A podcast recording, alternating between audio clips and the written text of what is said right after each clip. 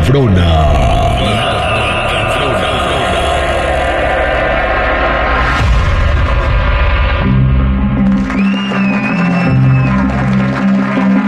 Muchachos, es hora de ir con la nota macabrona. Eh, estuvimos platicando las historias de, la muerta, ¿verdad? Eh, y, recibimos muchas llamadas telefónicas. ¿Qué fue esto? Si tú no escuchaste en el último episodio de la nota macabrona, estuvimos hablando de pues que personas le dan right a, gente cuando son traileros y resulta que esas personas estaban muertas, eh, le dieron right a un fantasma.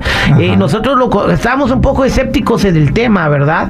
Pero resulta que hay más gente que tuvo esas experiencias y que las han vivido, que nos llamaron durante el show y queremos darle la oportunidad de que nos cuenten sus historias. Sí. Eh, eh, ¿Cómo es, Jennifer? O sea, ¿tú, no, ¿tú pensaste que esta historia iba a tener tanto impacto? Mm, yo la verdad, yo sí me imaginé porque yo sé que hay quienes han tenido esas experiencias y no han tenido la oportunidad de contarlas. Exactamente. Entonces voy a la línea telefónica y aquí tenemos a Dora que nos va a hablar de algo que sucedió eh, como esto en Guatemala. Dora, bienvenida. Hola, terrible, buenos días, ¿cómo están? Al millón y pasadito, adelante, te escuchamos. Sabes, yo tenía 15 años, 16 por ahí. Todos vendíamos en un cementerio y este, yo le decía a mi mamá, esa viejita que está ahí, mamá, pobrecita, de tener frío, mire, ahí la dejaron, le digo yo. Mi mamá decía, ¿cuál vieja? Yo no miro nada. La viejita me, me decía que fuera, ven, me decía, ven.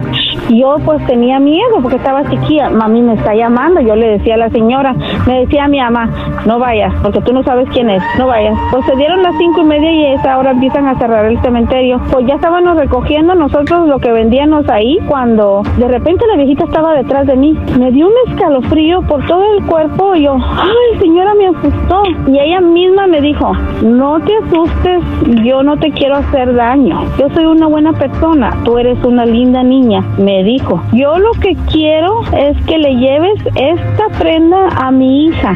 Yo tenía 16, ella tenía como unos 75, 80 años. Total que la señora me dice, abre la mano. Y le dije, no, sí, abre la mano, yo te voy a dar algo, me dijo. Y me deja caer un anillo. El anillo lo tenía que llevar a la casa, a esa casa, a esa dirección. ¿Y lo llevaste? Yo llevé ese anillo a la casa. ¿Y qué pasó? ¿Y, y te dijeron y te confirmaron que esa señora estaba muerta? Sí, terrible. Le doy el anillo a la muchacha y le digo, la señora que está en la foto me dio el anillo. Me dijo, la muchacha me empezó a insultar, eh, vete por allá, que sabe qué tanto. Le dije, me dio el anillo tu mamá, dice que lo vendas para que pagues la casa. Eso fue lo único que le dije y la muchacha se desmayó. No Yo, oh my God. Entonces la señora, tuviste contacto con una señora que hasta un anillo te dio. Eh, gracias por compartirnos tu historia. Ahora vámonos con Susi, que tiene otra historia para contarnos también. Susi, una historia de algo que sucede también en las carreteras. Adelante, Susi. Mira, El punto está si yo venía y viajaba de Vegas a California a citas médicas. Entonces ese día me fui ya anoche, como entre las 11. Dije, bueno, no agarro tráfico, bla, bla, bla. Ya para agarrar el 210 para Boston, fíjate bien lo que te digo, ¿ok? Yo venía sin un carro, dije, wow, vengo bien a gusto, no tengo que lidiar, bla, bla, bla. Cuando de repente ya cuando miro, veo un tráiler pegado a mí. dije, este viejo me va, a, me, me va a chocar, me va a aventar. Cambiaba de carril, se cambiaba, pero él pegado a mí, bien, bien pegado. Todo lo que hago es dije, bueno, me voy a arrimar cerca del carpool. Se arrima ahí. Era tan pegado a mí que señor, ya me mató este hombre. Cuando logro ah, acercarme para poderme meter al carpool, dije, no, aquí tienes que ir a más recio. Dije, no, no lo voy a hacer. Entonces me quedo en la segunda línea del carpool.